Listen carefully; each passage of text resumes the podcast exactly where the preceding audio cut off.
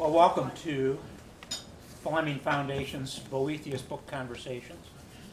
Tonight, we're going to be uh, reviewing and talking about Robert Louis Stevenson's The Strange Case of Dr. Jekyll and Mr. Hyde. We'll uh, start with two comments by our moderator, Dr. Thomas Fleming.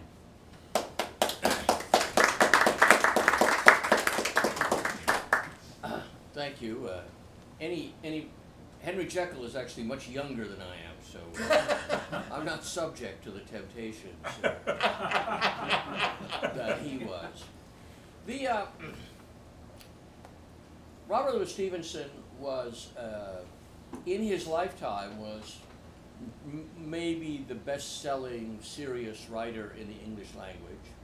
Certainly uh, viewed as one of the masters, a worthy successor to Walter Scott, and was regarded not just as a popular writer, but as a profound thinker, and, and, and, and he's certainly among the finest prose stylists in the English language. He has, he has a, a, a, a prose style which he worked on over and over and over, rewriting sentences, listening for the music of the prose. He wrote a beautiful essay on, on, on the rhythm of prose, the sound of prose. There's no more hard-working uh, writer in the English language, and nobody who so carefully crafted fiction uh, as, as Stevenson did. He's a strange bird. I mean, he was born to an upper middle class family in Edinburgh. His family were uh, the great lighthouse, lighthouse builders of Scotland and in the UK. And uh, he decided not to go with the family profession, so, uh, and probably wisely, he was very sickly. Uh, so he trained for the law, but he never really practiced much law either. He was uh, sickly from childhood and uh, all through his adult life suffered from tuberculosis, uh, which eventually killed him. Killed him fairly young. I mean, what was he? 47? 44. 44? Okay. Fair, fairly young. And um, he is someone who, in his early years, seems to have abandoned his family's traditional Presbyterianism, and uh, not not with hostility, but certainly he was being tempted in the direct in the direction of the of the late 19th century as it was evolving out of the Victorian age into uh, into more strange and exotic ways.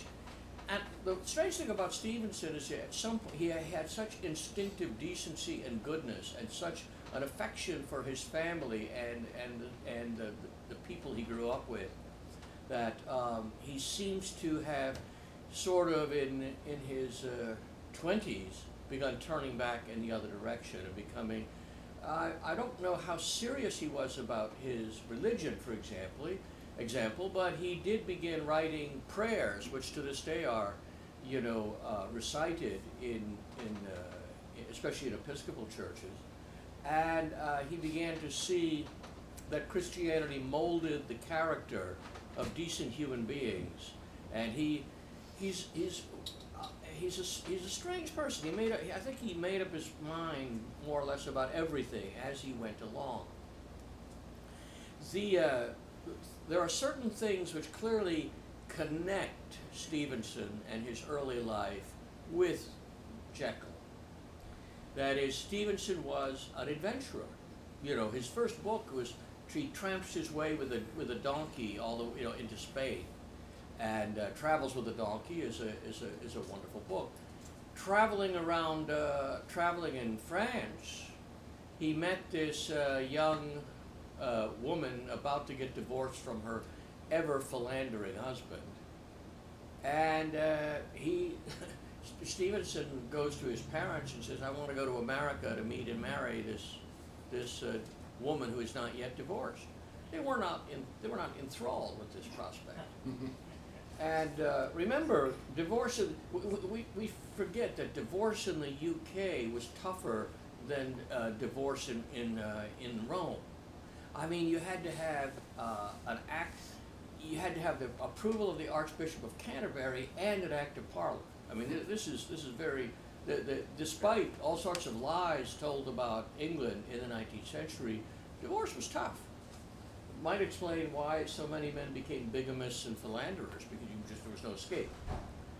But uh, Stevenson made his way on an on an immigrant boat to uh, to America, traveling steerage more or less, and then got on an immigrant train full of the the worst kind of filthy riffraff, all headed out to the California goldfields.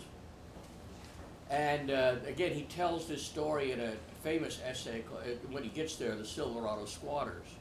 But uh, he uh, was an adventurer. He went to the South Seas. The, the, the, the lust for sort of romantic adventure was very deep in him. When Stevenson writes of Jekyll having certain irregularities in his life that were fairly innocent, obviously, we're talking about a man who was, as a student, pursuing wine, women, and song, not necessarily in that order. And uh, we're, we're dealing with somebody with a desire, both in Jekyll's case and in Stevenson's case, to experience the, the rough side of life, the romance, glamour, excitement. And so, one of the things that makes Jekyll such a fascinating character is precisely that, uh, that attraction. So, this is uh, the setting, the sort of uh, biographical background of, uh, of this strange novel. Um, later on, I know uh, several people want to talk about the, some of the film versions. It seems to me the film versions don't come close to the book in addressing the principal themes of the book. It becomes not so much a, de- a, a, a detect. This is a mystery novel. The mystery is who is Mr. Hyde. That, that's the, that's how the book is set up. And when the lawyer, Utterson, says, well, when he, when he sees him, he says, if he is Mr. Hyde, I shall be Mr. Seek. You know? and uh, so we, in that joke, we, we, we sort of see the point. So, let's talk a little bit. I'm going to I'm going to try to be very brief today and then have more uh, things coming through discussion than through uh, any kind of lecture. Stevenson, you know, adopts a very traditional technique that goes back to the beginning of the novel. There's multiple, multiple narrators. You get uh, the you get Utterson the lawyer, and even then you get Utterson the lawyer telling what his cousin told him about seeing Mr. Hyde uh, run brutally run over a little girl in the street, and you know what? And the question comes to be, what kind of monster is this?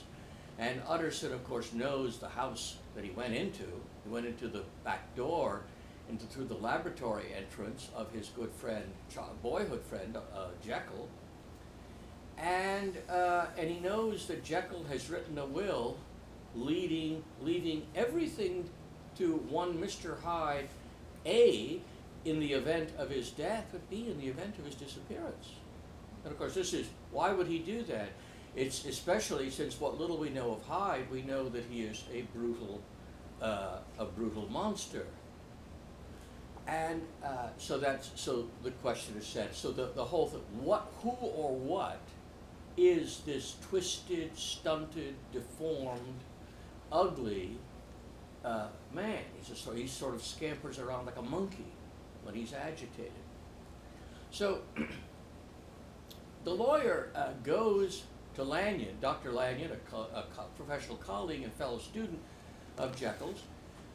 And of course, later on, we get a narrative stuck in from Dr. Lanyon. So the whole thing is it's, it's, it, this, this, this lattice work of intersecting narratives from different people's point of view. And uh, he, Lanyon says that he's had nothing to do with Jekyll for a long time. And he says, It's more than 10 years since Henry Jekyll became too fanciful for me. He began to go wrong, wrong in mind. And though, of course, I continue to take an interest in him for old sake's sake, as they say, I see and I have seen. Devilish little of the man. Such unscientific balderdash, added the doctor, flushing suddenly purple, would have estranged Damon and Pythias. Well, what is he talking about? What is the unscientific nonsense? Well, it's clearly, if you're not gonna, you're not gonna answer, it's clearly Jekyll's research into getting to the, the, the roots of his own personality, and that he believes that through, as they used to say at, at a major company, better living through chemistry. a phrase that was taken up by all the dopers in the 60s. Timothy O'Leary. yes, right. So, so the so we have a we have a mystery, and Utterson is the Im- implausible detective because, you know, uh, Utterson is a very staid, conventional lawyer, a man that people think is externally cold, but actually has a very warm heart. He's a very good friend, very kind to people, and he he says. Uh, the, he, he begins to sort of daydream and imagine also in his dreams this figure, this mysterious figure of Hyde. It had no face, or one that baffled him and melted before his eyes, and thus it was that there sprang up and grew apace in the lawyer's mind a singularly strong, almost an inordinate curiosity to behold the features of the real Mr. Hyde. If he could but once set eyes on him, he thought the mystery would lighten, and perhaps roll altogether away as was the habit of mysterious things when well examined. Utterson's a lawyer. I mean, he, when you examine something, there is no mystery. And so what we have here is a classic, even though people you don't think of it this way, it's really a classic novel, of de- a story of detection, a story of detection. And unfortunately, it's not something so trivial as uh, who killed Danvers. The- It's a story. It's the story is of what is this creature, and in that respect, the, the, the, the mystery it most resembles is Sophocles' Oedipus, where Oedipus doesn't know who he is or what he comes from. And so here the question is, what, what is Hyde and, and what does he come from? And he says, uh, it would, if he ever could see the face, it would be a face worth seeing, the face of a man who was without bowels of mercy, a face which had but to show itself, to raise up in the mind of the unimpressionable Enfield, that is Utterson's cousin, a spirit of enduring hatred.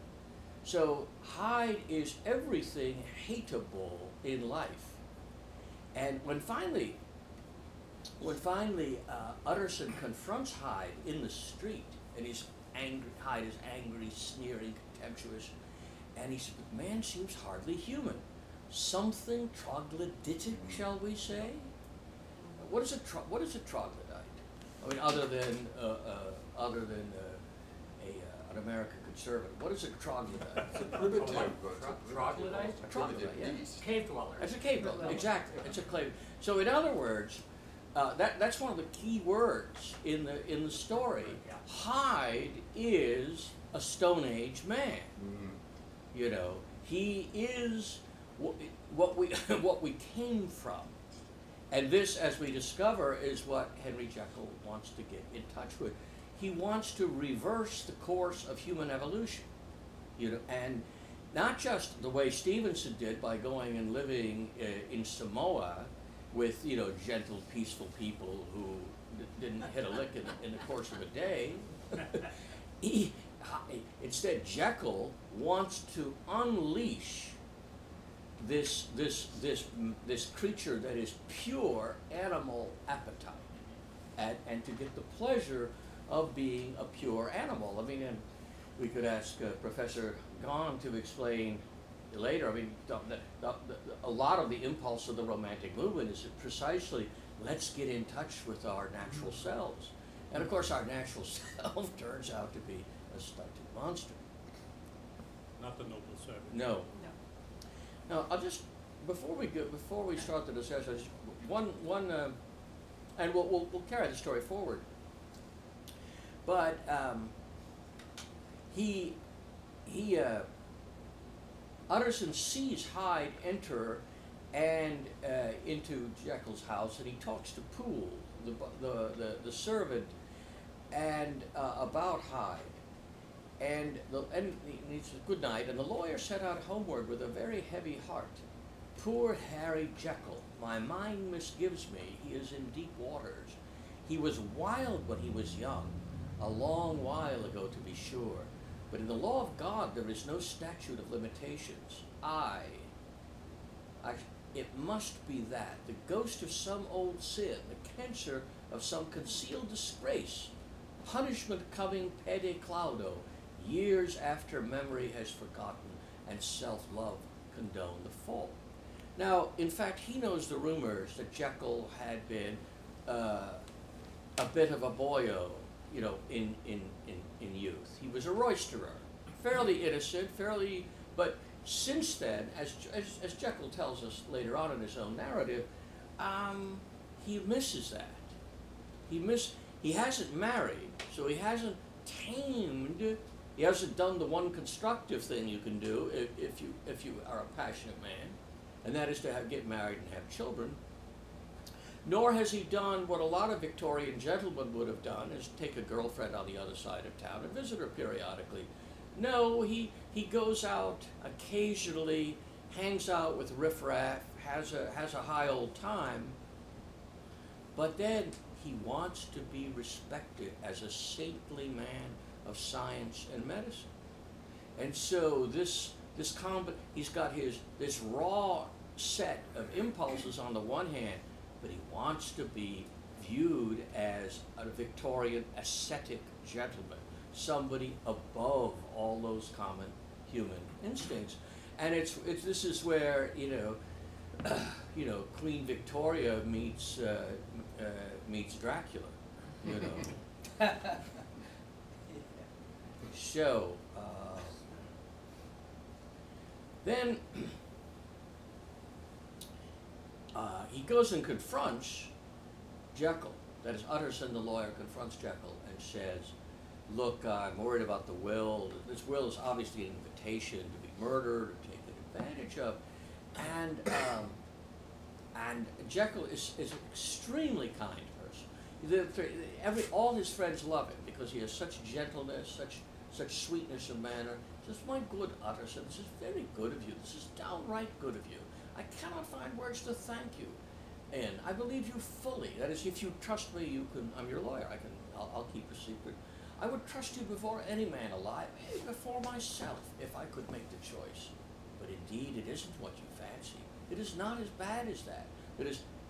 Uh, uh, the lawyer obviously thinks Jekyll uh, is being blackmailed by Hyde, that he's committed some terrible indiscretion, has perhaps an illegitimate child, and so now he's had now he's being held hostage. No, uh, but just to put your good heart at rest, I'll tell you one thing. The moment, the moment I choose, I can be rid of Mister Hyde.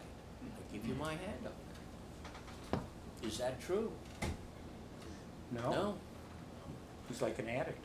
Yeah, he said he can't. He, he can't drop it. He can't drop. And by the way, this is one. This is one of the things some drugs do for you. That is, they do put you in touch with your your primitive self. But also, in a in a in a very literal way, Hyde starts popping out even when he's not wanted, and Jekyll has to keep on taking more and more of the medicine to bring himself back because, well, like you know, any heroin addict can tell you, you know, the, the old joke is the, the first dose is free, and then the but you know you keep on having to take more. Has anybody ever read the horrible William Burroughs uh, book Naked Lunch? Yes, yes. yes. You know, what naked lunch, it's, what, what's the formula? The more, the, the more you have, the more you need, the more you need, the more you use, and it just, it, it goes on infinitely, infinite. Never, Burroughs never, never quite seemed to occur to him that this wasn't some kind of metaphysical nirvana, but, but a condition perhaps he would have been better off trying to escape. Okay. Now, let's, uh, let's uh, pause here for some uh, for questions and discussion. The obviously we're, we have a setup here. Hyde has split it. He's not a he's not a victim of split personality. He he has created the split personality. Not as a mistake. He wants to do this. He takes chemicals in order to liberate this primitive beast in him so that the beast could have fun and he's not responsible. I didn't do that. Hmm. I didn't attack that woman. I didn't run down the child. I didn't murder this decent man in the street. And, but I could still enjoy it. I could enjoy the thrill. Doesn't it go into that whole theory that came up in the eighteen eighties on degeneration? Yeah. Where they thought that the atavism, uh, Lombroso among others, Yeah. the criminologists, the Stone Age man, because the Darwinists, the progressives were saying man will evolve into something perfect, but the others feared he would evolve back into the Stone. Age. And that's where, uh, Yes. the simian appearance of Hyde. Yeah. And of course, Hyde is stunted because he's, he's short. He's small because he Hyde has only had a small part of the life of this being. Jekyll is robust and large because he's enjoyed most of the life of, of, of Jekyll Hyde. As the story progresses, Hyde starts getting bigger and, and starts sucking the life out of Jekyll gets sicker and sicker. So you know when you when you turn to the to the dark side, you know it starts uh, it starts absorbing uh, this this vitality. What do we do? What do people like this do today? I mean, other than go out and commit mass murder, but uh, and things like this. But suppose suppose you're a 25 year old married man and you have these uh, these dark inclinations. What happens? Typically, well, for one thing, you go on the internet. Oh, You know, there's, I mean, all you have to do is press a button, and you. Uh, we, I was, we were talking about this with our friend Father Barber, and he says, you know, the monks. You know, you, you, you're reading various uh, stories of early monks and the, you know, Saint Anthony in the desert, and they, were beset by terrible lascivious dreams to tempt them from away from celibacy, and some of these dreams are just, described in quite, you know, uh, uh, quite some detail. And he said, what would it be? He said, you don't understand how men leading a religious life, what they're subject to today. You know, they all got one of these. And all they have to do is turn it on and be exposed to, well, you could become Michael Jackson. You know, Michael Jackson reinvented himself. He bleached his face. He had his face restructured. He became a totally different person. And oh, he was such a nice, sweet person. Well, now we could now they he had appar- apparently afraid of detection. Jackson rented warehouse space, and and um, obviously I've been on the internet too much. He rented warehouse space and kept the most amazing collection of bestial pornography, often involving children, but weird things that he had filmed. And uh, he was clearly uh, a, a, a, a, really a vile beast. and Bill Cosby. And like, well, Yeah, they, yeah, they, these people become animals. But in, in, in, in now, how much they're morally, you know, I don't even want to get into who, to what extent are they morally responsible. There's an old theory in the church, you know, that in the Catholic Church that if you commit a, a, a mortal sin often enough, uh, it becomes like demon possession. You you, you, you eventually sacrifice your free will because now you're bound to this demonic uh, force. And clearly that's happened to Jekyll, and clearly it happened to Michael Jackson. In the case of Bill Cosby, I think it was just a cynical abuser of women. But, uh, but we live to this extent. We, any, any normal human being, any father or clergyman, any, any moment of the week, and, and not to mention, you could be perfectly innocent, and this stuff comes flooding into your email.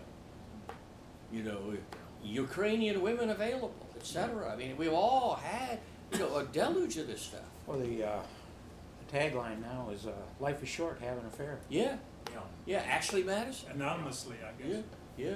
according to what one reads. Mark.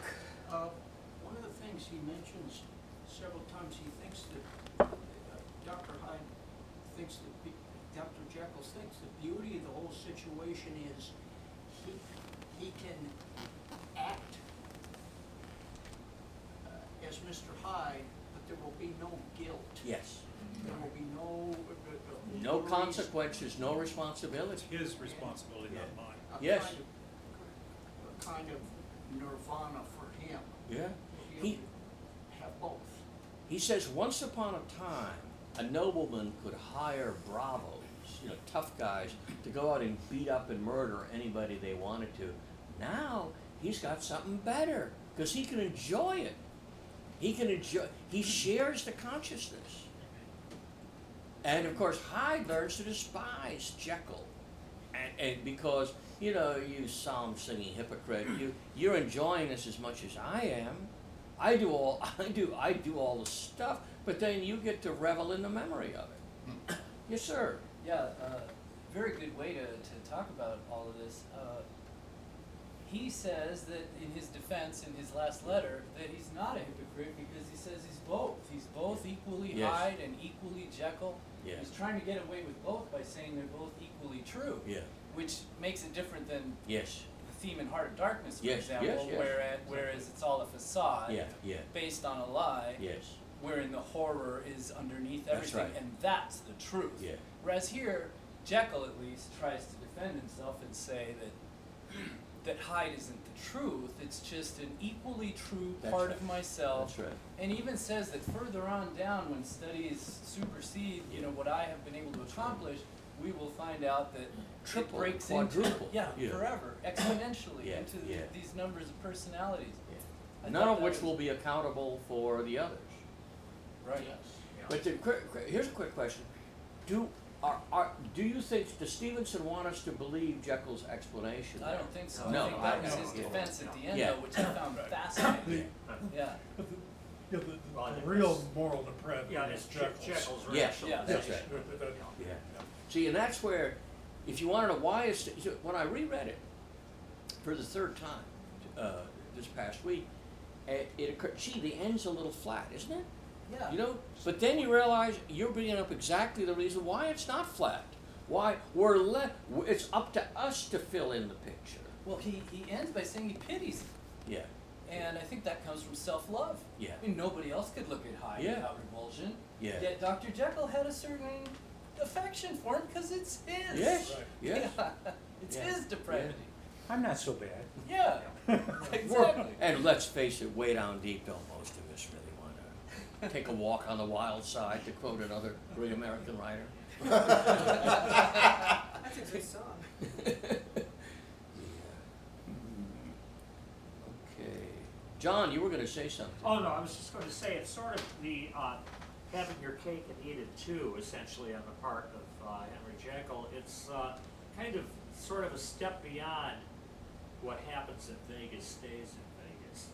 Yeah. Because in this case, Vegas is within himself, and, uh, he can keep it there, at least so he thinks. Yeah.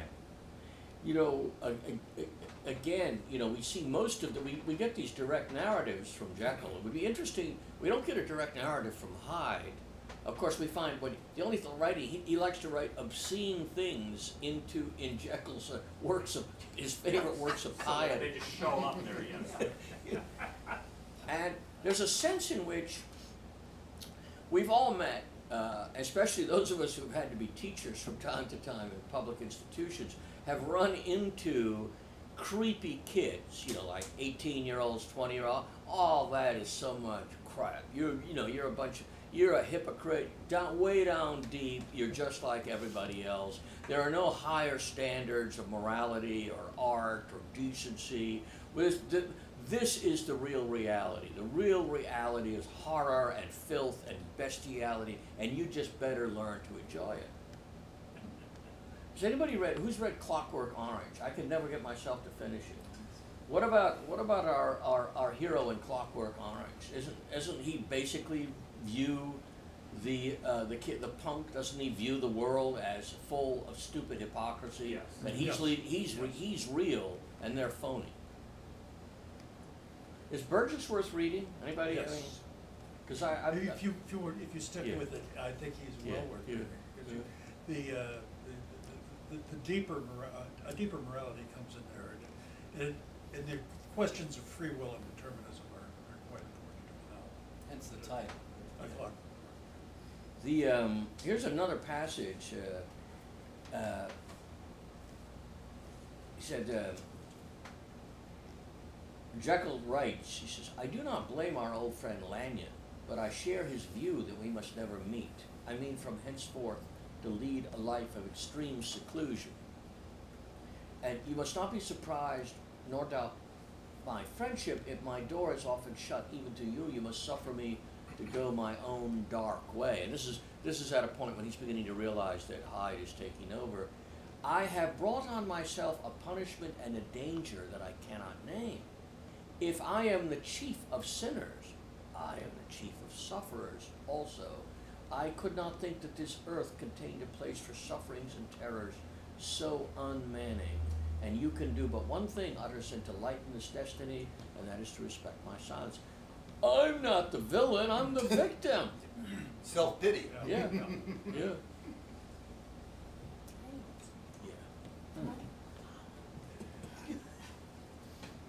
Uh, Tom, Yeah. in, uh, chapter ten, in uh, Henry Heigl, Henry Jekyll's full statement of the case, there's a, a couple of lines here that I highlighted, Mm-hmm. that I read over and over. Do you mind if I? Not at all, please do. Please speak up. Um, Jekyll had more than a father's interest. Hyde had more than a son's indifference. To cast in my lot with Jekyll was to die to those appetites which I had long secretly indulged, and had of late begun to pamper.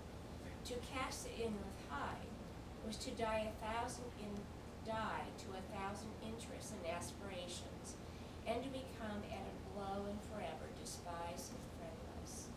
The bargain might appear unequal, but there was still another consideration in the scales. For while Jekyll would suffer smart, smartingly in the fires of abstinence, Hyde would not even Hyde would not would be not even conscious of all that he had lost. Strange as my circumstances were, the terms of this debate are as old and commonplace as. Much the same inducements and alarms cast the die for any tempted and trembling sinner, and it fell out with me, as it falls with so vast a majority of my fellows, that I chose the better part, and was found wanting in the strength to keep it. Yes. I love that. Yeah. But uh, it's it's all true, but on the other hand, on the other hand, he is still not fully acknowledging, you know, what that he what he brought on himself. You know, I once read a a, um, a story about uh, what, what's the, who's the most famous sort of horror writer? Stephen King. And Stephen King was the kind of alcoholic that you couldn't leave in the room with an ink bottle. You know, as soon as he saw anything that could poison him, he'd be downing it. So finally, his family, he was, you know, they, they would hide everything, the mouthwash, he'd melt down the shoe polish, they were hiding, trying to hide things from him, but he would take anything. And this is when he's famous, at the height of his, uh, of his fame. So finally, the family got together, family and friends, and they summoned him to a meeting. And they said, Stephen, this cannot go on. You have to choose between your wife and children and friends, or your uh, or this this poisonous addiction. And King's answer was, "You got to give me some time to think about it. That's a tough one." I'm thinking. yeah, yeah, money or your life. Your, your money or your life. wait, wait, look at it. Yeah, yeah. I was just going to bring up a character from a more recent literature who kept coming to my mind as I was reading it this time through, and that's Gollum. Oh yes. I mean, this is, this is what happened to Smeagol, the, Yeah. the, the Hobbit. He becomes Gollum in the cave with his precious, Yeah. this is, Hu- this is Jekyll and Hyde. Yeah. In in Gollum, it's the, the, the desire to be somebody other than his picked on little little runt. And the ring gives him the delusion of power, a power he can't possibly exercise. And uh, yeah, and uh, you know, Tom, would you agree that Stevenson's other great novel, Master of Ballantrae, is sort of a Jekyll and Hyde dealing with two brothers, a Jekyll and Hyde story dealing with two brothers? well, it's certainly uh, he's certainly dealing with the notion of you know an ego and an alter ego and uh, it's been a long time since I've read that. It's a, one of his. It's a good book. Of course, it's hard to find a bad book really, but but uh, but it, it is a good book, and clearly this is this is a subject which uh, interests Stevenson. The, the, the, the intersection of good and evil in one character. I'll give you a perfect example. His, uh, what is Stevenson's most memorable character that everybody knows? Long John? Yeah, I, I was going to say, if you can't guess, ha ha! well, uh, now in the movie, it's played by brilliantly but wrongly by always played by uh, Robert Newton. Yeah. He's actually a fine actor, but he ruins the part. It just becomes a parody. And because Long John is tall, blonde, blue eyed, handsome, with a sunny disposition, everybody loves him because he is such a wonderful man. He's clearly a kind of blonde god, a Nor- you know, an, a, a Nordic seaman type, and uh, with the unfortunate loss of his leg. Stevenson based him on his best friend, William Ernest Henley. He went to see Henley in the Henley had some leg infection, had the leg cut off. Now Henley was a very athletic man. He was a yachtsman, and so so a normal person would you know just go and say, "Gee, it's really it's really too bad." But in, no, Stevenson, his brain starts going, "I could create a villain on the basis of my stoic, heroic, handsome friend who is suffering this." So he tur- he he, he gives Long John almost all of Henley's good qualities. He's prudent. He's intelligent. He is not. He has no. He has no drop of cruelty. Long John does not want to kill or harm anyone, but he'll kill a hundred people if they stand in his way toward getting the treasure and being a member of parliament. And he wants to be a gentleman. And so he doesn't really much hate, unlike the other pirates, he doesn't particularly hate the squire. He, does, he doesn't like Smollett, the captain, because he's ordered him around a bit. He likes Jim, but Jim is going to have to die with the rest of them. And of course, in the Disney version, oh, this friendship with the boy transcends everything. No, no, you're, you're, mi- you're deliberately missing the point that Long John, on the one, one aspect of his personality, he is heroic, brave, noble. He has all these good qualities, but he turns them to evil. There aren't many, you know, this is something, for example, uh, Charles Dickens couldn't have dreamed of doing. With, if it's if Dickens, if there's somebody evil, it's Bill Sikes. He's ugly, swinish, brutish. He's somebody that if you saw him walking down the street, you'd run in the other direction. Not Long John. Smile on his face, a kind word for everyone. So I think I think this is a recurring theme. And the other place where it really comes, there's a crazy book. He, you know, one of his more famous books is The New Arabian Nights, a series of tales told about uh, Prince Florizel of Bohemia and his adventures. Well, he has a sequel to The New Arabian Nights, and it's basically a set of interconnected stories called The Dynamiter.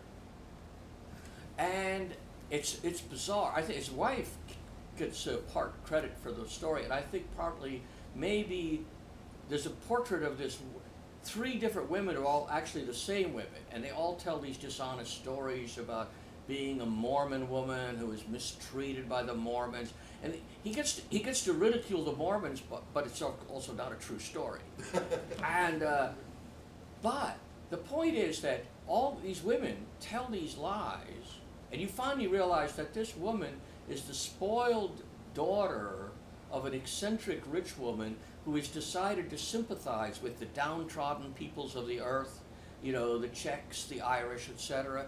So she joins what would then be called an, anarch- an anarchist group, and we would call a terrorist group. they run around, and, and he finally meet. He finally realizes the, the one of the narrators in the story realizes he's rented half his house to a ter- to a terrorist, and so he's he's, co- he's concocting dynamite and building bombs all day. So he, he talks to him, and the man says, "Well, he's an Irishman, and like most Irishmen, he's he's he's got a gift of the BS completely." And he says, "Well, says you may ask me, sir, why why don't we don't kill Prime Minister Gladstone or shoot a general?" He says, "No one cares about those people. They know they know they run things, and that this is a risk they, that they have to undergo." And he says, "No, but if you kill a nursemaid with two babies in the park, then people care about that. Then they'll listen to your message." And he says it blithely, you know, and happily. The guy's a very cheerful, whimsical soul. Chesterton could barely have created so good a character. And in the end, of course, he blows himself up in a mistake. He says, finally, he's, finally he, a, a bomb goes off and he's so happy, but then he, he blows himself up. But, but he never loses this cheerful, delightful innocence, but he's a killer. And the man he tells the story to, he says, Well, surely you don't believe in religion. You're not going to tell me that. That's all nonsense. Well, yes, I agree with you. Of course, I'm a total skeptic. And you don't believe in morality. Well, yes, of course. It's a, he said, But there is something about honor, isn't there? And the terrorist says, Not that old wheeze. And so he talks the guy into a corner to where he find he rejects everything, but finally the poor man realizes he is a gentleman after all. And and and putting up with somebody who murders children in the park is just that's just not done. he may not have a rational reason for it, but he begins to know it's just not done. But again, in, in, in that in that set of stories, the dynamiter is not e- he's not portrayed as evil. He's a, he's an Irish patriot. He just tries to kill children. Well, let's take a let's take a five minute break and refresh ourselves. One, one of the things that, uh, not specific to the character, but in my mind, I'd always connected Jack the Ripper and Mr. Hyde. And as it turns out, the book was published in 1886, and its first, it was a very successful uh, adaptation to stage. And its first stage appearance in London wa- was in August of 1888, and the first Ripper murders happened in October of 1888. So they, uh, although uh, although just Victorian in the back of my mind, it turns out they're very chronologically very closely associated. Well, the stage version of Jekyll and Hyde was being shown. It was an American actor, and they asked him to stay off for a while because his performance was so good. It was reminding people of the Ripper murders, which were happening. Yep. His performance was so convincing as Hyde. So, well, it's a clear case of cause and effect, though, don't you think? You should have. So we- They needed censorship here. Introduction to the Everyman uh, edition I have of the book, the, um, the writer of the, of the introduction talks about uh, riots that were going on in London at the time of the working classes against uh, uh, labor um, conditions, and people were, I mean, they had to call out a lot of policemen. There was a, I think, uh, number of people that were shot by the policemen in one of the riots, so there was, that was floating around Yeah. in society when this came up too. People, people very worried about the uh, underclass um, rising up and revolting. And I guess uh, uh, Mr. Hyde would, to them, resonate as a A prole. A prole. I also uh, wondered uh, to what extent uh, the uh, figure of Hyde and uh, Henry Jekyll's uh, use of uh, chemical substances to uh, bring out Mr. Hyde and to make him manifest, as it were, might have something to do with the rise in the use of opiates and cocaine in English society at that time. That's a that's a good that's a both these are good good questions. I mean, clearly in the in the, the, the upper middle class, which Stevenson belongs to, is very disturbed in the 1880s 90s down to World War One. You know, with the threat of strikes, labor violence, and uh, Stevenson, being a humane man, probably has as much uh, compassion for the working man as he does fear for uh, the social order. But uh, certainly, it is a characteristic of, say, writers in this period. I mean, you, they're all, I mean, a huge, they're in, in sort of an imitation of the French. You know, an imit- Gautier and Baudelaire, they're, they're, they're, they're taking opiates and, uh, and also experimenting with, the, with uh, alcohol abuse, not just, uh, and so you have, you have people, you know, the, the, the, the, the decadents, or the decadents, as they, as the people mocked their, their pronunciation. You know, they were, they were trying everything, and by the way, you know, Dowson and John, Lionel Johnson, and then uh, younger Oscar Wilde. One of the things they're doing at this time is they believe that the conventions of society and of a mechanized world, which has cut them off from the deeper things in life.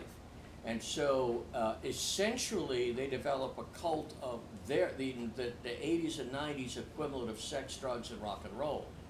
That is, you know, start starting starting with the pre-Raphaelites, and they too are getting in touch with their, de- their with their, their deeper selves. Dowson is, uh, you know, hanging out with uh, women of not just easy virtue, but no virtue. There's a famous case where, where Ernest Dowson, the poet, is at a bar, drunk out of his mind, and he has this lady of the evening, and, and he turns to somebody who is staring disapprovingly, and he says, oh, no, you've got it all wrong. He said, it's, it's, it's, it's love, it's romance, it's, it's, it's, like, it's like the Brownings. you know? so, you know, and you get this great portrait by Ezra Pound, you know, in his Mauberley Ode, you know, uh, you know, Johnson Lionel died falling off a bar school, stool, and as what is it? As, as the whiskey warmed, his his soul ascended to Newman, or you know something along those lines. Something like, And um, so you you have exactly in in this in this aesthetic movement, you get people who are experimenting in order to put themselves in touch with a with deeper reality. Oscar Wilde's son, what's his name? Uh, Vivian Vivian Holland. Holland. Holland writes this book, and his interpretation of Wilde's fall was that his father was obsessed with living life on the edge. He had to try everything, whether it was alcohol, drugs, adultery, and eventually Lord Alfred Douglas. And that now, Holland doesn't want to believe that his father was homosexual, and I have no idea. I mean, really, I mean, that, that, you know Wilde had led a fairly normal life. He was a, a normal student at Oxford. He rode. He was athletic. He was good-looking. Women liked him. But there is, I think, some truth in Holland's in Holland's argument that people were, were you know, they were fol- following, um, you know, Huysmans, the, the French writer, uh, À rebours, Against the Grain, and his character, Des Esseintes, deliberately cultivates every kind of extreme vice in order to liberate his soul from convention and stupidity. And of course, Des Esseintes is actually based on Robert de Montesquiou, uh, a noble uh, French writer who claimed to be descended from uh, D'Artagnan, the, the, the, the, the, the, uh, the, character in Dumas, uh, the, the Three Musketeers. And, uh, but Montesquiou, uh, and that, that, and that uh, Wilde knew Montesquiou and, and knew of him and knew and read À rebours, and so the, the, the, that inspired the picture of Dorian Gray, which has a lot in common with the book we're talking about, Yeah. because it's somebody who leads a life of vice, but it's hidden, and it only appears on the portrait, and that, uh, and, and of course then, of course, Montesquiou lives on most famously in a portrait in a French novel as Professor Gong. Oh, I'm sorry, I got lost in thought about Dorian Gray. Well, he also inspires Proust in his creation of the Baron de Charlus. That is the because Proust knew Montesquiou well. By the way, in my in my uh, younger and more vulnerable years, to, to quote an American writer, I, I actually I found a volume of Montesquiou's poetry, and it was quite good. It's very eloquent, crisp uh, verse. But uh, but anyway, so the question about opiates, we're dealing with uh, we're dealing with a, and I hadn't thought about this at all in reading the book. We're dealing with a whole counterculture in the 80s and 90s of, of, of sensuality, sin, drugs, alcoholism that is supposed to liberate you from the from this mechanical, industrial, clerical age that they found themselves in. Huysmans wrote another horrible book, uh, very called Down There. Oh yeah, yeah, là-bas, yeah. Was a man write, who wanted to write the biography of Gilles de Rais, one of the greatest mass Yes. murderers, serial killers of France. Right. He goes to black masses that are described in very sickening detail. You have to have a strong stomach to read this, but this is the type of stuff that was popular. Yeah, and by, by the way, Montesquiou hated hated À rebours. He thought it was a travesty of his own life. Um, The one thing is that they almost all converted to a man. Well, yes, see, but you know, starting with Baudelaire, who maybe in some senses is the most important uh, writer in the mid to late 19th century in any, uh, he's certainly among the most exquisitely beautiful poets, but he's also, he dabbled, I mean, who writes a book of verse called Fleur de Mal, Flowers of Yeah. Evil? Evil. He deliberately cultivated evil, and then, then you read these heartbreaking poems of, of Baudelaire in, in uh, before his, the last year or two, and they are among the most profound poems written in a modern language, and they're very moving. And of course, he dies a Catholic. Right. He died. He returns to the. But you you know, it was it was T.S. Eliot who uh, was very fond of Baudelaire and realized his his spirit, not just his significance as a very fine craftsman. When, when I was a dumb kid, I would I would. Uh, il était mer et doux pendant les, nuits- les nuits d'hiver d'écouter près du feu qui palpite et qui fume les souvenirs lointains lentement s'élever au bruit d'un carillon qui chante dans la brume. I thought these were the most beautiful lines of poetry I'd ever heard, especially there's the, the vocal, the vowel patterns are so incredibly lovely. But but Eliot realized that Baudelaire was the soul of, of, of, of, of Europe in the 19th century, a, cor- a corrupt, degenerate soul seeking evil, but eventually redeemed. Yes, ma'am. Um, this may seem very trivial, but when I read it, I was reminded, I'm gonna go with the story as Gounod tells it, Gounod's Faust. Faust actually makes a pact, clear-cut pact with the devil, and he wreaks all sorts of havoc. And of course, we all know, uh, matter to him when he, when he got youth and women and wine and everything, uh, that he would have to pay for Yeah. it. And now that's a simpler age and it's a very Catholic view. But what we have in all these other examples are people who are deluding themselves. And- Well, I think Faust, uh, Faust was, he, he he got the temporarily the Yeah. good of the. I was reading something recent. Somebody commented, you know, they always say Faust made a pact to, for to get uh, for for knowledge, but you know, certainly in Marlowe and in Gounod, it ain't knowledge; it's girls. Yeah, That's what he wants. Yeah. And that great sensuous ballet and the opera, Oh, yeah. that which uh, Gounod didn't want, but that wa- one of the great ballet, uh, opera ballets. But that, you know, you Helen of Troy, you know, all all all the all the most gorgeous girls in history, all there for him. You know, that, that's, that's an interesting point. Um, it seems to me that Goethe and Marlowe, uh, at least they're aware of what Right. they're giving up, They're know, very what they're clear doing. of, Here, of what they're doing. Yeah. Here, uh, Dr. Jekyll says, well, I, I- you know, I, I'm in control, Yeah. you know, and, uh, and he's not. Well- And he, he and all these other druggies, you know, thinking that they're, it's just experiences and they're in charge. When they're. Yeah. They have made a pact with the devil. right.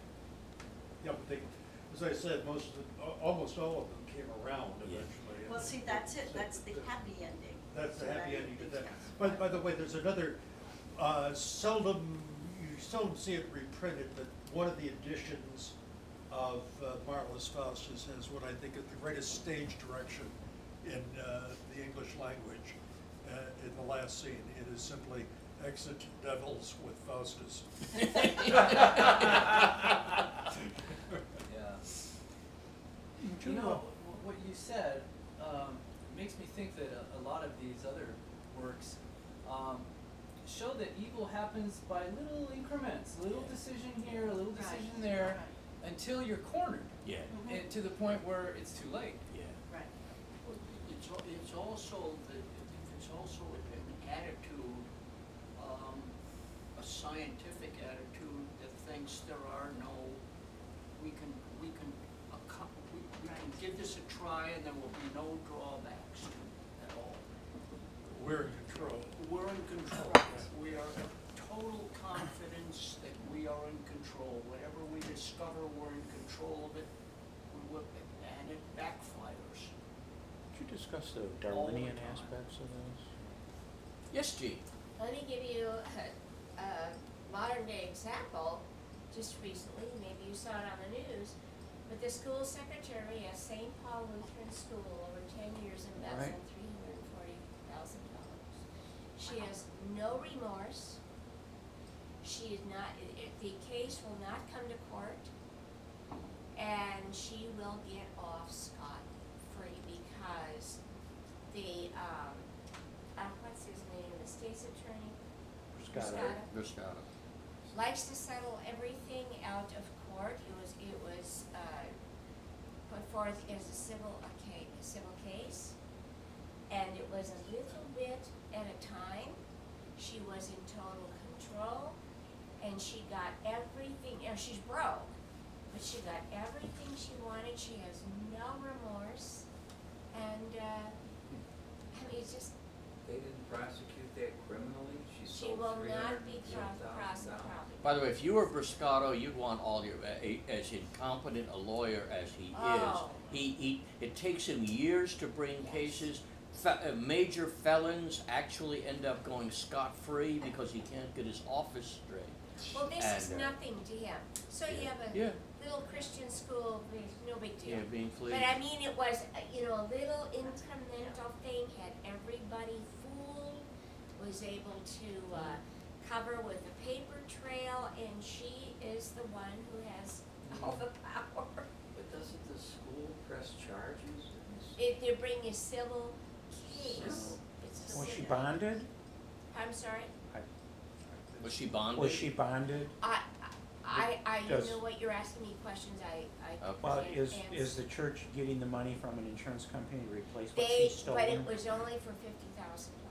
Okay, well, still, insurance companies don't pay unless there's a prosecution. You know, Yeah. and Jim, you're asking, I'm not a member there anymore, so I, I Ah. can't answer all Okay, these fine. questions. I just know I'm enraged Yeah. that this, that's nothing is going to happen. What town was this in? Here. Right here. St. Oh, Paul. here in Rockford. So, hey, St. Paul's St. Lutheran. Paul's, oh, I didn't realize that. Lutheran Yeah. school. Yeah. No, I had no idea. Yeah, Ford Lutheran Church on the west side. Yeah, yeah, St. Paul's.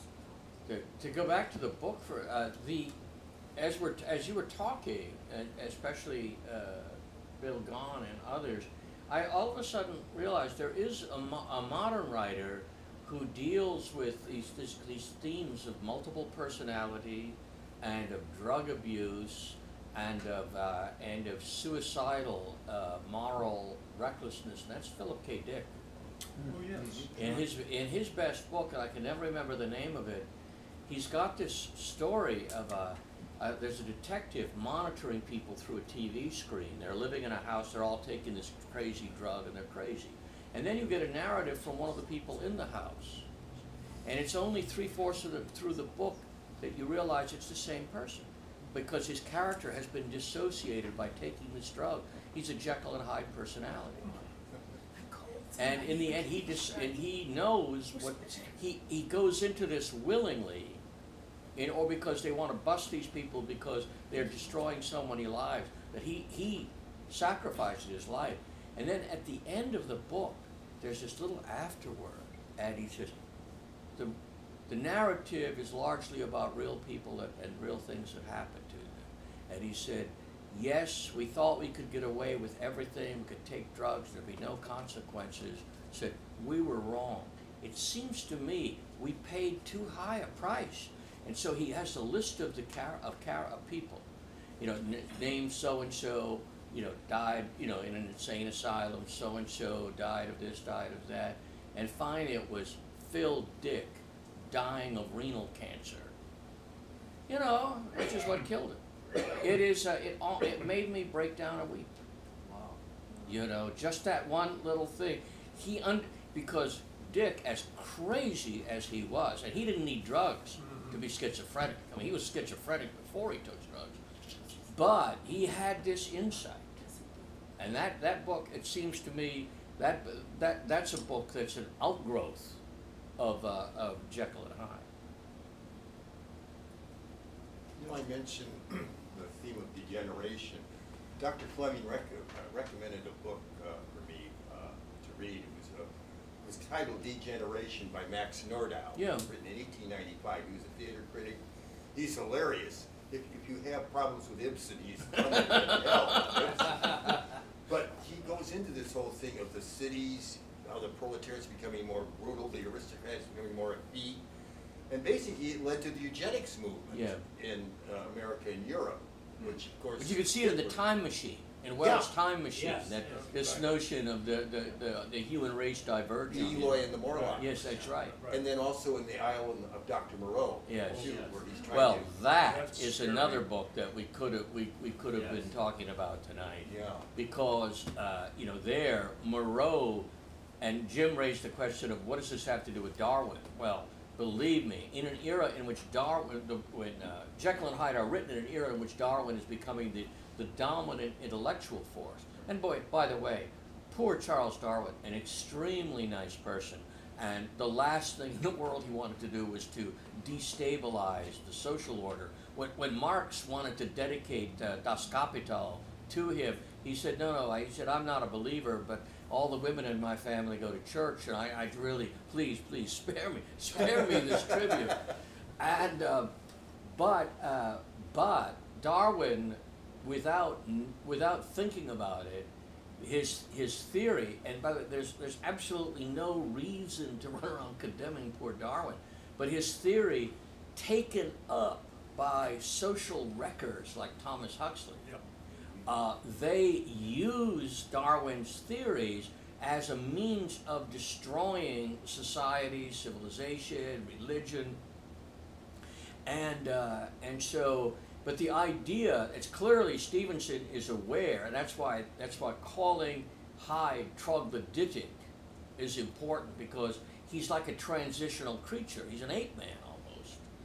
And, uh, and so what we're, what we're dealing with is somebody who is, Jekyll is leaping over a million years of evolutionary history and going, and going back to man climbing out of the tree, deciding bananas aren't enough, he wants to eat meat. And uh, yeah, it's uh, and, and, and in the case of the island of Dr. Moreau, which is the one thing that is proof that H.G. Wells is a kind of genius. I mean, he Dr. Moreau reverses human evolution. I mean, he, he speeds, excuse me, he speeds it up. And so the monkeys and pigs and all these things, and of course he has to he has to operate on them to make this to make them physically able to do this. And in in the incredibly wonderful, crazy movie with Charles Laughton as Yeah. Dr. Oh, yeah. Moreau Yeah. and Bela Lugosi as the law sayer. Yes. You know, is the law? yeah, what What the is law? law is to walk on two legs. Are we not Not men? to eat meat. And then you hear, oh, yeah. but Laughton says, well, you know, uh, you know, we- I had to engage in quite painful uh, operations, of course, without uh, without uh, any anesthetic. There was quite a lot of pain. the operating room is called the house of pain. And, and the great line he says in it, Mr. Parker, do you know what it's like to be God? Yes. But listen, in the novel, in the novel, there's one line I've never forgotten. It says, "To- to- in, a man who studies nature, in the end, becomes as ruthless as nature Mm. itself. Ooh. I, I finished reading Frankenstein right before I read this. Yeah. Oh. And, uh, yeah. Yeah. Well, it was just an interesting combination. we If only Mary Shelley had known how to tell a story. Yeah, Because it's, it's a book full of wonderful ideas and wonderful stuff, including the, her, you know, her, her old man was a good friend of Ben Franklin. And uh, they gave each other terrible ideas. So Franklin, Franklin's experiments on electricity gave, uh, gave William Godwin the, uh, this idea that we could pull down the Promethean fire from heaven. And so that's where Mary gets this from her father uh, and from Franklin. But then, yeah. Oh, but then, then of course, uh, Godwin taught Franklin that man, by using such power, could become immortal. Could be, and of course, and that is what Frankenstein is looking for. but you know, who was else, who else was playing around with that in her life was, was Percy. Oh yes, yes, yes. I mean, I mean, Yes. I, I think that Victor Yes. is based on Percy. Yes, so- yes, no, no, no, no. It's uh, it's a very those people are very. You know, the I, I read this long academic biography of uh, of Shelley about two years ago, and I don't normally read much literary biography, and it's a long book, typical boring book. It could have been better written in 250, 250 mm-hmm. pages instead of 900 pages. But the one thing that emerged from the book, in the li- in their circle of friends, the most nearly sane and moral person turns out to be Lord Byron. Mm-hmm. Because although a rake and although a good old boy, he didn't like to hurt people. He accepted responsibility for illegitimate children. Unlike Percy, who is a whining, sniveling hypocrite, always pretending to be morally upright, but then, but uh, and Byron learned finally to despise him, and he got they got to know each other very well at Pisa. But uh, I, I'm more and more. I liked Byron a little as a young man for the wrong reasons, and I'm beginning to realize there's a lot in Byron that I, I, I missed. And Byron, when he went to help the Greeks, he did not go as an Errol Flynn bully or braggart or hero. He went, they say he was very calm, very quiet, always giving very good, prudent advice, and he was the banker. He gave them huge amounts of money, and because of his prestige, he could raise huge amounts of money in England to, uh, to support the Greek Revolution and to do something worthwhile for a change in his life. And he did. And every and they would all listen to, to Byron because he was so he was an English gentleman and, and reading some of his stuff like we Gail and I were up in Ioannina and uh, Byron goes up to Ioannina and, and into Albania to meet the great Ali Pasha and he's so pleased because Ali Pasha says well he has uh, he has small hands and feet which shows he's a real nobleman tell that to tell that to uh, the enemies of Donald Trump Well, one other thing, you mentioned Frankenstein. Dracula also deals with degeneration, Yeah, you know, yeah. too. Yep. Novel Because by Dra- Bram Dra- Dracula wants to live forever, and the sacrifice, and of course, the price he pays is, you know, is he has very bad breath from feeding on people's blood. well, any final comments? Professor Gahn? I was interested that the other characters, not only Dr. Jekyll, but they also seemed, they didn't seem to have families either. Yeah. That is weird. That is weird. Yeah. Not one. Lanyon, Utterson, uh, Enfield, none of them has a family, so far as we can tell. As if they were all on this enterprise to Yeah. aesthetes or something, you Yeah. know, or, um, also I thought it was interesting that, um, Mr. Hyde, besides the obscenities that he would, he would write into Dr. Jekyll's, uh, uh, writings, he also tried to obliterate the father. Yes. Tried to, He, he, he destroys the father's letters and rips Yeah. up rips up uh, the, the picture. I thought that was fascinating. Yeah, because it's his father too, Right. and it's but he doesn't want to admit that. Mark, Why did, um, why did, um, Mr. Hyde not change the will? Or why wasn't he infuriated when he discovered that, um, the lawyer was Utterson. now the beneficiary? yeah, And they asked that question in the book, but I, yeah, uh, one of the characters does, but I couldn't figure out why he didn't, why he wouldn't have. well, because well, I- here's a possibility. And, and, and it, I mean, it's probably not the answer. It's a possibility. Jekyll was more interested in Hyde getting the money than Hyde was. Hyde lives for the moment. You know, Hyde, Hyde lives a rock and roll existence. You know, give me, I want, I want pleasure now. I want the drugs, I want the women, or whatever it is, I want it now. And it was Jekyll who was providing for his own future through Hyde. And it, Hyde might not have even cared. And so this assumption that Hyde's going to do away with Jekyll, which Utterson has throughout the book, could be just uh, wrong. He, he, he, he, he's not prudent enough to care. That's just a speculation. So, sense. so why does Jekyll commit suicide? I- I mean, does, he doesn't want to become Hyde permanently, or? uh, Well, it's his way of ki- he kills Hyde in so doing. Right, Yeah. but, It's either that or he's going to get hanged. well, he, he, he says Yeah, that, too. yeah, He says, yeah, will yeah. Mr. Hyde end up on the gallows? Yeah. You know, Yeah, yeah. So I don't know. So the ending Anyone is- else? Did we all enjoy the book? Yeah, absolutely. Surprised at how good it was when you after you read something when you're 16 and you don't realize it means anything? Exactly. Much as I like the Spencer Tracy movie, especially, it's much better than I the would movie. just- I just wanna, Based on I- yeah, a word, word there about, about the, uh, uh, the, the filming and the, the, the stage production.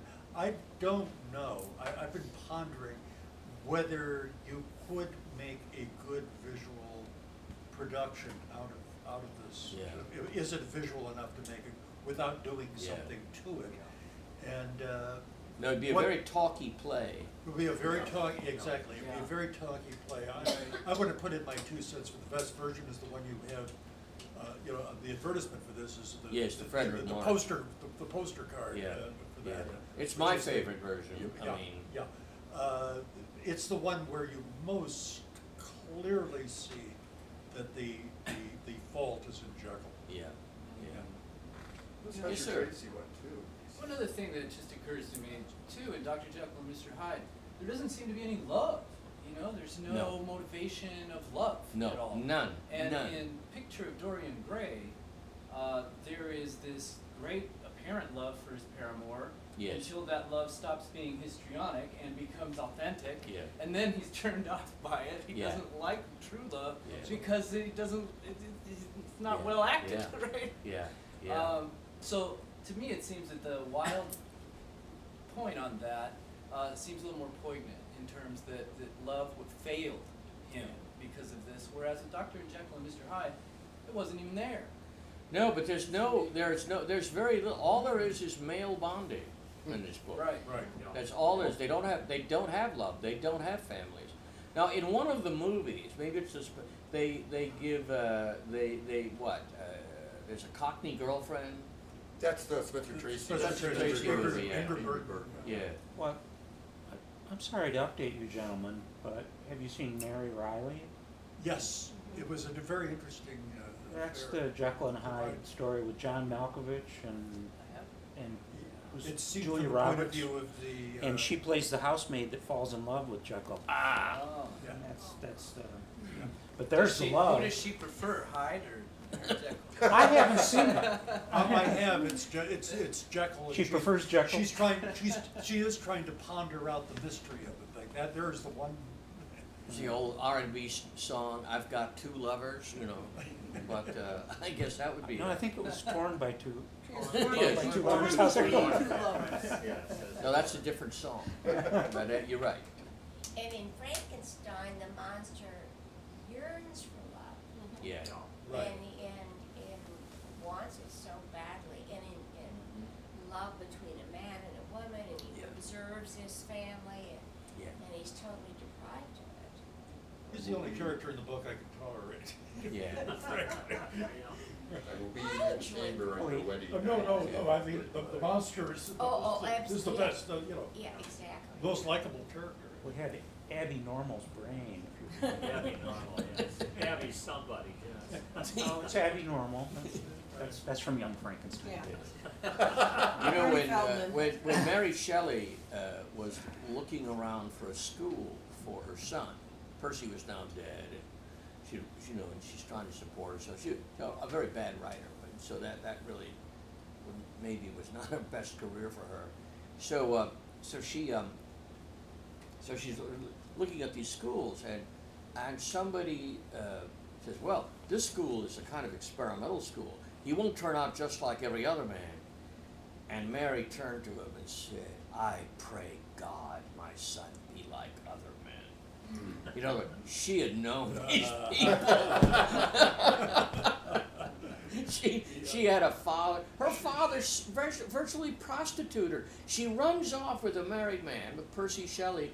And then, so William Godwin, the philosopher, whom Shelley professed to admire, would say, Well, you know, you're my. You're virtually my son-in-law now, but I could use a hundred pounds. I mean, he, he was constantly extorting money from, from poor from poor Shelley. And he realized, gee, as despicable as Shelley is, he's not as despicable as Godwin. Well, Shelley and Godwin deserved each other. Yes, and of course Godwin, he only married Mary Wollstonecraft Croft late in life. You know, late in life, they've been living together in in sin just to show that they were above human conventions. But when it turned out that he need, you know, he wanted to be somebody in English society, then okay. And so, I mean, there's so many evil things that come out of that couple. You know. Did you know that Mary Wollstonecraft was in France uh, during the terror? Yes. No. Yes, and she didn't say a word about it. Mm. Not a, not a peep. But interesting enough, one of their favorite books was Barruel's History of Jacobinism, the Abbé Barruel, which was a, they loved that book because Yeah. they, they, they loved the conspiracy theories. Yeah. And they use that in Frankenstein because Dr. Frankenstein goes to the University of Ingolstadt where the Illuminati Yeah. was, was That's true. That's true. Yeah. Wow. Draw us to an. All right. Well, thank you very much.